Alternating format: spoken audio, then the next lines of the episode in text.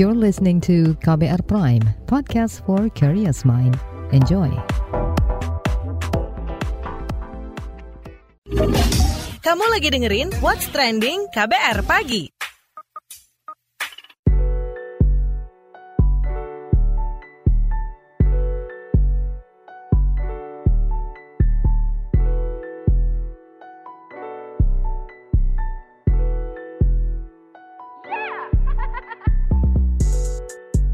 KBR Pagi, siaran pagi radio paling update. Selamat pagi, apa kabar Anda hari ini di hari Jumat 6 Mei 2022? Ketemu lagi dengan saya Don Brady di What's Trending KBR Pagi pastinya. Gimana nih, sudah puas belum melipur kangen dengan kampung halaman? Beberapa orang mungkin masih enggan gitu ya beranjak dari daerah asal tujuan mudik. Meski begitu, sudah tampak pergerakan arus balik ke kota. Nah, Kementerian Perhubungan mencatat arus balik lebaran 2022 sudah terjadi sejak 4 April 2022. Namun, puncak arus balik diperkirakan terjadi pada 6, 7, 8 Mei 2022. Menteri Perhubungan Budi Karya Sumadi pun mendorong penerapan rekayasa lalu lintas di jalur tol oleh pihak Korlantas Polri menyusul adanya peningkatan arus balik tersebut. Berdasarkan hasil koordinasi Korlantas Polri dengan Kemenhub dan juga Jasa Marga, diakui bahwa ruas tol Cipali tidak akan mampu menampung kepadatan arus lalu lintas baik pada jalur A dan jalur B, sehingga perlu dilaksanakannya rekayasa lalu lintas. Melalui keterangan persnya, Dirgakum Korlantas Polri, Brigjen Pol Aan Suhanan, mengantisipasi lonjakan volume kendaraan saat arus balik nanti, di antaranya dengan pemberlakuan one way, ganjil genap, dan kontraflow. Kepolisian akan menutup semua akses masuk ke arah barat, kemudian mengeluarkan kendaraan di tol Cipali ke arteri Pantura dan penambahan penuh one way gauge hingga kilometer 3500 Jakarta bahkan diteruskan keluar dari Semanggi ataupun dikeluarkan di lima alternatif yang telah disiapkan di Lantas Metro. Namun demikian, Kepala Korlantas Polri Irjen Firman Santiabudi meminta masyarakat untuk mengikuti informasi arus balik mudik lebaran 2022 di media sosial.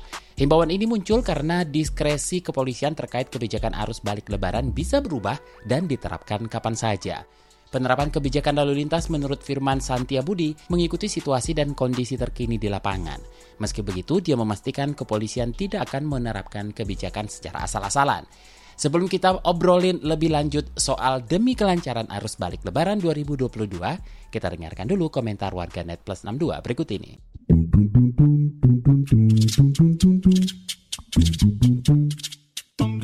Pertama ke akun Jokowi, pemerintah memprediksikan puncak arus balik liburan Idul Fitri terjadi pada tanggal 6 sampai 8 Mei 2022 untuk menghindari kepadatan dan agar lebih nyaman di perjalanan. Saya menghimbau masyarakat yang mudik dengan kendaraan pribadi untuk kembali lebih awal atau setelah puncak arus balik. Ke akun @itxx, arus balik dimulai. Nah, akun @awwxx, hati-hati di jalan yang mulai arus balik. Semoga selamat sampai tujuan. Akun at IndoXX Polri fokus urai kemacetan persiapan arus balik mudik dan di sejumlah objek wisata. Akun at XX Mudik Lebaran 2022 transportasi berjalan lumayan lancar. Semoga arus balik juga bisa berjalan lancar juga ke akun at AlbertXX. Lebaran sudah selesai, kini semua orang siap-siap kembali ke kota untuk kembali bekerja di kantor atau tempat pekerjaan mereka. Hati-hati, semoga selamat sampai tujuan Anda. Jangan lupa untuk selalu mematuhi peraturan protokol kesehatan selama arus balik, jangan lupa masker. Kalau akun Bajaya XX, makasih dan doa baik buat pegawai minimarket, toko, mall, tempat makan, hotel, dan semua yang bekerja di bidang pelayanan yang tetap bekerja saat lebaran. Makasih dan doa baik juga buat semua yang bertugas menjaga kelancaran arus mudik dan arus balik lebaran. Nah yang terakhir akun XX Rumah sawah kebun jembar rindang pohon Angin sejuk udara bersih Tetangga kerabat ramah Jajanan maknyus penuh legenda. Ini semua kalian tinggal. Kalian bela-belain berimpit di rumah kecil Dalam dorongan pengap kota. Demi karir dan masa depan katamu Dengan hashtag arus balik. What's Trending? KBR Pagi Kita lanjutkan obrolan kita pagi ini. Jadi pada konferensi pers 4 Mei 2022, Karo Penmas Divisi Humas Polri Brigjen Pol Ahmad Ramadan mengungkap tujuh strategi urai kemacetan saat puncak arus balik lebaran ini. Berikut strateginya. Polri berkolaborasi dengan Kementerian Perhubungan serta stakeholder lainnya telah menyiapkan langkah-langkah untuk mencegah terjadinya kepadatan lalu lintas pada arus balik mudik lebaran tahun 2022. Yang pertama, penerapan rekayasa lalu lintas berupa sistem satu arah atau one way mulai dari kilometer 414 atau gerbang tol Kali Kangkung sampai dengan kilometer 70 gerbang tol Cikampek Utama. Yang kedua, Polri, Kementerian Perhubungan, serta stakeholder terkait terus menerus mensosialisasikan rute alternatif menuju Bandung dari Jakarta saat penerapan one way. Kemudian yang ketiga, kami menghimbau pada masyarakat untuk menggunakan rute alternatif dan tidak menunggu selesainya one way di entry gerbang tol sehingga ter tidak terjadi penumpukan kendaraan.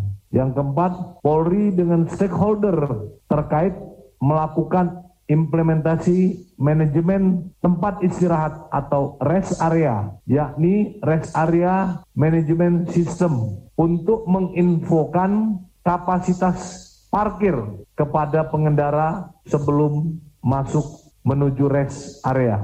Lima, kami menghimbau masyarakat untuk tidak berhenti di bahu jalan jika akan melakukan istirahat hendaknya beristirahatlah di rest area. Kemudian enam, langkah antisipatif. Keenam ialah soal jaminan ketersediaan bahan bakar minyak, bengkel, memastikan ketersediaan BBM, BBM modular atau pertasop, BBM motoris, bengkel motoris, layanan top up, posko pelayanan, pasokan listrik, dan fasilitas-fasilitas lainnya untuk membantu masyarakat ketika mengalami kendala dengan kendaraannya. Yang ketujuh, langkah pencegahan kemacetan saat arus balik ialah dengan meminimalisir hambatan di rute alternatif sehingga kapasitas jalan bisa digunakan secara optimal. Nah, Sekretaris Jenderal Organisasi Angkutan Darat atau Organda, Ateng Aryono, menyarankan agar pemudik melakukan perjalanan balik menggunakan angkutan umum. Namun, kata dia, untuk pemudik yang menggunakan kendaraan pribadi, agar memilih waktu perjalanan balik lebih cepat atau jika memungkinkan menunda perjalanan setelah tanggal 9 Mei 2022. Ia juga masih mencatat sejumlah persoalan di arus mudik yang harus dijadikan pelajaran dan perbaikan di arus balik kali ini. Seperti apa catatannya? Kita dengarkan keterangan Sekretaris Jenderal Organisasi Angkutan Darat, Ateng Aryono kepada KBR. Pengalaman di arus mudiknya dan nantinya di arus balik, tentunya eh, rekayasa lalu lintasnya masih kira-kira senada menggunakan posisi tetap ganjil genap itu tetap diyakini berjalan dan kemudian satu arah. Barangkali untuk satu arah ini nanti ketika hal yang sama adalah ketika ketika mobil yang sudah membawa pemudik menuju ke Jakarta dan sekitarnya, kemudian nanti mereka harus kembali lagi ke daerah untuk mengambil yang next gitu. Itu uh, di arus one way-nya tentunya pasti akan akan cukup berat seperti di arteri nasional di Pantura dan jalur-jalur di sekitarannya ya itu itu itu menjadi catatan. Kecuali mungkin nanti kepolisian di wilayah ya dan semua otoritas wilayah kompak bom membau untuk melancarkan juga jalur arteri nasionalnya. Tidak hanya sekedar tolnya tapi arteri nasional juga cukup dipikirkan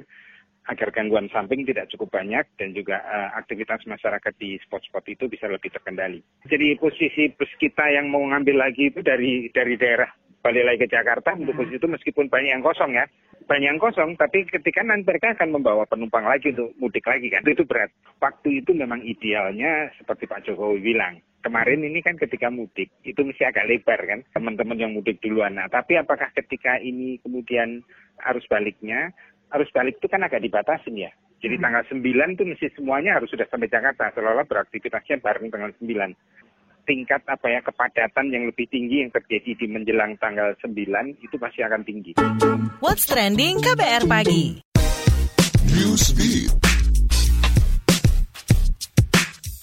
Akibat penerapan Undang-Undang Keamanan Nasional Indeks Kebebasan Pers di Hong Kong turun 70 peringkat. Dalam kurun waktu satu tahun, Indeks Kebebasan Pers Hong Kong turun hingga peringkat 148 dunia. Undang-Undang Keamanan Nasional memaksa penutupan tiga media dan beberapa media lainnya tutup secara sukarela untuk menghindari pengawasan keamanan. Penerapan aturan itu juga berakibat pada penangkapan sejumlah jurnalis. Keadaan ini turut dibenarkan oleh pimpinan redaksi Hong Kong, Free Press, Tom Grundy. Menurutnya, kebebasan pers semakin berkurang di Hong Kong. Berdasarkan hasil studi internasional yang dipimpin ilmuwan dari Georgetown University Amerika Serikat, perubahan iklim bisa menimbulkan pandemi berikutnya. Pemanasan global diperkirakan memicu perpindahan populasi hewan liar ke daerah yang populasi manusianya besar dan beresiko menyebarkan virus. Tim peneliti mengungkap kemungkinan proses ini telah berlangsung di daerah yang hangat 1,2 derajat. Sementara itu, wilayah India dan Pakistan terjadi krisis iklim yang membahayakan jutaan nyawa lantaran suhu maksimum di barat laut India mencapai 35,9 derajat Celcius dan bagian utara mencapai 37,78 derajat Celcius. Di tengah perdebatan apakah grup K-pop global seperti BTS perlu mendapatkan pengecualian atau bebas wajib militer, Menteri Kebudayaan Korea Selatan memberikan usul. Menteri Kebudayaan Olahraga dan Pariwisata Korea Selatan, Hwang Hee mengusulkan agar grup seperti BTS diizinkan mengganti tugas wajib militernya dengan program alternatif lain. Program alternatif ini memungkinkan pemenang penghargaan global dan musisi klasik menjalankan program di bidangnya. Program ini disebut sebagai bentuk pengakuan atas peran mereka mempromosikan Korea Selatan di kancah internasional. What's trending KBR pagi? Demi kelancaran arus balik lebaran 2022, itu yang kita obrolin pagi ini. Jadi Menteri Perhubungan Budi Karya Sumadi mewaspadai dua titik utama terjadi kepadatan pada arus balik yaitu tol Semarang Jakarta dan penyeberangan Bakahuni Merak. Budi meminta masyarakat yang bisa memperpanjang cutinya untuk pulang setelah tanggal 8 Mei 2022. Ini diimbau agar kepadatan dapat dikurangi pada kurun waktu 6, 7, 8 Mei 2022. Selain itu, Menteri Budi mengingatkan pemudik untuk tidak memaksakan diri untuk menggunakan rest area di jalan tol jika sudah penuh. Dan jangan berhenti di bahu jalan, karena selain membahayakan keselamatan diri sendiri dan pengguna jalan lainnya, juga dapat menyebabkan kemacetan. Dan untuk mengetahui kesiapan arus balik mudik 2022, kita bicarakan dengan Direktur Jenderal Perhubungan Darat Kemenhub, Budi Setiadi. Pak Budi, bagaimana nih kesiapan Kemenhub menghadapi arus balik ini? Iya, kalau untuk di jalan tol, saya kira yang sudah dilakukan oleh kepolisian itu kan juga sudah atas kesepakatan kita dalam SKB ya, yaitu namanya one way, kontraflow, dengan ganjil genap itu akan kita lakukan lagi nanti tanggal 6, 7, 8, 9. Dan itu sesuai dengan rencana kita. Nah kemudian, kalau saya perhatikan sebetulnya kegiatan itu sudah berjalan dengan baik oleh kepolisian, melakukan clearing di beberapa rest area, kemudian mulai pengawalan dan pengakhiran itu. Namun yang perlu kemudian kerjasama adalah pihak masyarakat. Jadi masyarakat itu kalau saat pemberlakuan one way, ya kita harapkan jalan tol itu perlakukan seperti jalan tol. Artinya kalau memang tidak boleh berhenti di bawah jalan ya nggak boleh gitu. Jangan karena mungkin kemudian berhenti karena kemudian nggak ditindak sama polisi kemudian tak maunya sendiri. Jadi kita harapkan saat pemberlakuan one way ya mungkin masyarakat agar ikut aturan ketentuan yang ada di kita termasuk ketentuan yang ada di dalam jalan tol gitu. Itu yang pertama untuk jalan tol ya. Nah kalau untuk yang berikutnya di jalan di penyeberangan, itu yang sekarang masih kita lakukan koordinasi dengan semua yang terkait. Untuk penyeberangan itu sudah ada tambahan kita beberapa dermaga sama beberapa kapal besar yang sering ngangkut bisa sekitar 500 lebih uh, sepeda kendaraan lah gitu. Jadi mudah-mudahan untuk yang penyeberangan Bakoni sampai dengan ke Merak itu akan bisa kita antisipasi pada saat puncaknya tanggal 6 atau 7. Nah, jalur mana saja yang rawan terjadi kemacetan? Ya, kalau yang agak rawan saat sekarang ini menurut saya agak merata ya. Tapi dalam arti sebenarnya kemacetan karena memang volume yang tidak sebanding dengan kapasitas. Namun demikian kan tetap ada proses dalam arti tidak berlama-lama gitu. Mungkin lagi antrian saja karena memang kapasitas yang terbatas. Yang pertama ya jalan tol nanti, terutama di kilometer dari 60 sampai dengan uh, ke Jakarta, karena nanti kan itu pertemuan antara yang di Bandung sama dari arah timur. Tapi di situ nanti kita akan lawan one way lah kepolisian, mungkin potensi sampai dengan Jakarta. Jadi bukan sampai 47, sampai sampai dengan Jakarta. Gitu. Kemudian yang rawan rawan lagi adalah jalan-jalan alternatif atau jalan nasional yang memang itu sebagai jalan utama atau jalan utama yang ke jalan tol seperti Aji Barang, Bumi Ayu, Pejagan itu potensi juga antrian juga cukup lumayan. Kemudian di semua tempat-tempat lokasi wisata pastinya juga agak padat juga itu di situ satu minggu gitu.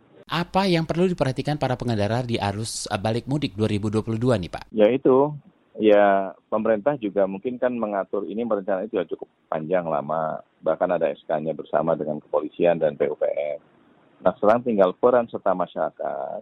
Ya misalnya tadi jangan berhenti di bawah jalan. Yang kedua itu kadang di jalan jalur A dengan B jalan tol itu kan kadang yang lancar jalur A, yang B nggak lancar. Nah itu masyarakat maunya pengen yang lancar, mindahlah dia ke jalur B gitu dari A ke B. Nah mindahnya itu nanti membuka itu, membuka barrier-barrier gitu. Mau water barrier, mau mungkin konkret barrier dibuka. Dan bahkan kadang untuk menuju ke U-turn-U-turn itu, itu bisa balik kanan lagi, jadi melawan arus untuk berpindah ke jalur yang lain. Itu yang bahaya banget. Ada koordinasi nggak dengan Pemda Pemda terkait? Ya kalau Pemda kan di awal-awal juga ada kita sampaikan oleh Pak Menteri juga rapat berapa kali dengan Pemda. Peran Pemda adalah untuk mengurangi hambatan samping yang ada di jalan nasional atau menjaga supaya pergerakan di jalan nasional itu bisa jadi lancar. Seperti yang dilakukan di Garut, di Limbangan itu. Itu di sana juga diatur oleh pemerintah daerah. Ada intervensi Pemda untuk mengatur sana. Misalnya dokar nggak boleh jalan nasional. Kemudian di sekitar pasar itu untuk penyeberangan itu jadikan, jadikan satu. Jadi jangan di sebarang tempat orang nyebrang. Sama, ada peran Pemda. Nah kita harapkan mungkin Pemda yang lain juga sama seperti itu. Terutama di Pantura. Terima kasih Direktur Jenderal Perhubungan Darat Kemenhub Budi Setiadi. What's Trending KBR Pagi Commercial break. Commercial break. Transfer ke sini udah, bayar ini juga udah. Ke gue udah. Heh, Allah, pertumbuhan ekonomi tuh lagi melambat, persis kayak tabungan gue.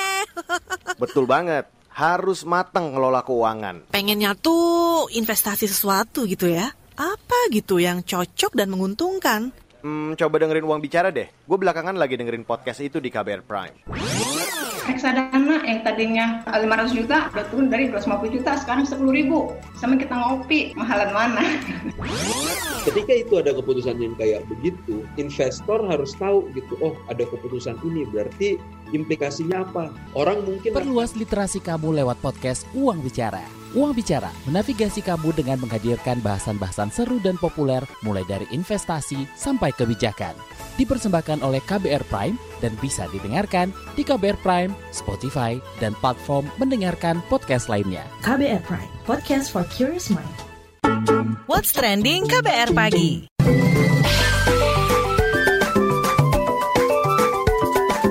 WhatsApp Indonesia WhatsApp Indonesia dimulai dari Jakarta. Sekretaris Jenderal Organisasi Angkutan Darat Organda, Ateng Aryono meminta otoritas terkait untuk memastikan kelancaran jalur di luar tol saat arus balik lebaran. Menurut Ateng, kebijakan satu arah saat arus mudik kemarin cukup menyulitkan armada angkutan penumpang yang ingin kembali lagi ke ibu kota untuk mengangkut penumpang berikutnya. Meski begitu, Ateng mengapresiasi kebijakan ganjil genap dan satu arah yang diberlakukan di jalur tol untuk kenyamanan para pemudik. Ateng menyarankan agar pemudik melakukan perjalanan balik menggunakan angkutan umum. Namun kata dia untuk pemudik yang menggunakan kendaraan pribadi agar memilih waktu perjalanan balik lebih cepat atau jika memungkinkan menunda perjalanan setelah tanggal 9 Mei 2022. Ia memprediksi kepadatan arus balik akan sangat tinggi saat mendekati tanggal 9 Mei. Selanjutnya menuju Bogor, Jawa Barat akhir pekan pekan ini kendaraan wisata di Bogor diperkirakan akan naik. Polresta Bogor memprediksikan arus lalu lintas di Bogor naik signifikan pada 6 Mei 2022 hingga akhir pekan nanti. Bogor Nirwana Residen, Kuntum Farmfield, dan Kebun Raya diperkirakan Kepala Satuan Lalu Lintas Kasat Lantas Polresta Bogor, Kota AKP Gali Apria akan dipadati pengunjung. Untuk mengantisipasi hal tersebut, Polresta Bogor akan melancarkan kedatangan dan kembalinya banyak para pengendara di lokasi-lokasi wisata. Peningkatan jumlah wisatawan di Bogor dikarenakan libur sekolah yang masih lama atau sampai 12 Mei 2022. Melansir antara news, jumlah kendaraan yang masuk ke Bogor diprediksikan mencapai lebih dari 250 unit, sedangkan pada Sabtu 7 Mei 2022 akan ada peningkatan 20% dan Minggu 8 Mei 2022 akan meningkat 25%. Terakhir mampir Banyuwangi, Jawa Timur, sejumlah wisatawan tidak diperbolehkan masuk ke tempat wisata di Kabupaten Banyuwangi, Jawa Timur. Itu lantaran mereka tidak bisa menunjukkan sertifikat vaksin di aplikasi Peduli Lindungi, seperti di destinasi wisata Grand Watu Dodo Banyuwangi. Sedikitnya ada lima wisatawan yang tidak diizinkan masuk karena terbukti belum melakukan vaksin. Menurut pengelola wisata Grand Watu Dodol, GWD Abdul Aziz, sesuai instruksi dari pemerintah meski tempat wisata sudah diperbolehkan buka pada libur panjang lebaran namun penerapan protokol kesehatan tetap dilakukan. Hal itu kata Aziz demi kebaikan bersama sebab hingga saat ini pandemi COVID-19 masih belum berakhir. Aziz menuturkan untuk wisatawan yang belum divaksin diarahkan untuk melaksanakan vaksin di layanan vaksin yang sudah disediakan oleh pemerintah. Pengelola wisata Grand Watu Dodol Abdul Aziz menambahkan kunjungan wisata wisata di GWD meningkat hingga 40% dari hari-hari biasa. Peningkatan itu terjadi mulai hari H, Hari Raya Idul Fitri. Setiap harinya wisatawan yang berkunjung mencapai 1.300 sampai 2.000 orang dari 5.000 kapasitas yang ada. Sementara itu wisatawan yang berkunjung didominasi wisatawan dari luar daerah seperti Jakarta, Surabaya, Bandung, dan Malang. Diperkirakan kunjungan wisatawan akan terus naik hingga hari ke-10 Lebaran Barat sebab hari ke-10 bertepatan dengan adanya tradisi puter kayun. Demikian WhatsApp Indonesia hari ini. Demikian kabar pagi hari ini. Jika Anda tertinggal siaran ini, Anda kembali bisa menyimaknya di podcast What's Trending yang ada di Spotify, kbrprime.id, dan di aplikasi mendengarkan podcast lainnya. Dan Brady undur diri. Besok kita ketemu lagi. Stay safe. Bye-bye. Terima kasih ya sudah dengerin What's Trending KBR Pagi. KBR Prime, cara asik mendengar berita. KBR Prime, podcast for curious mind.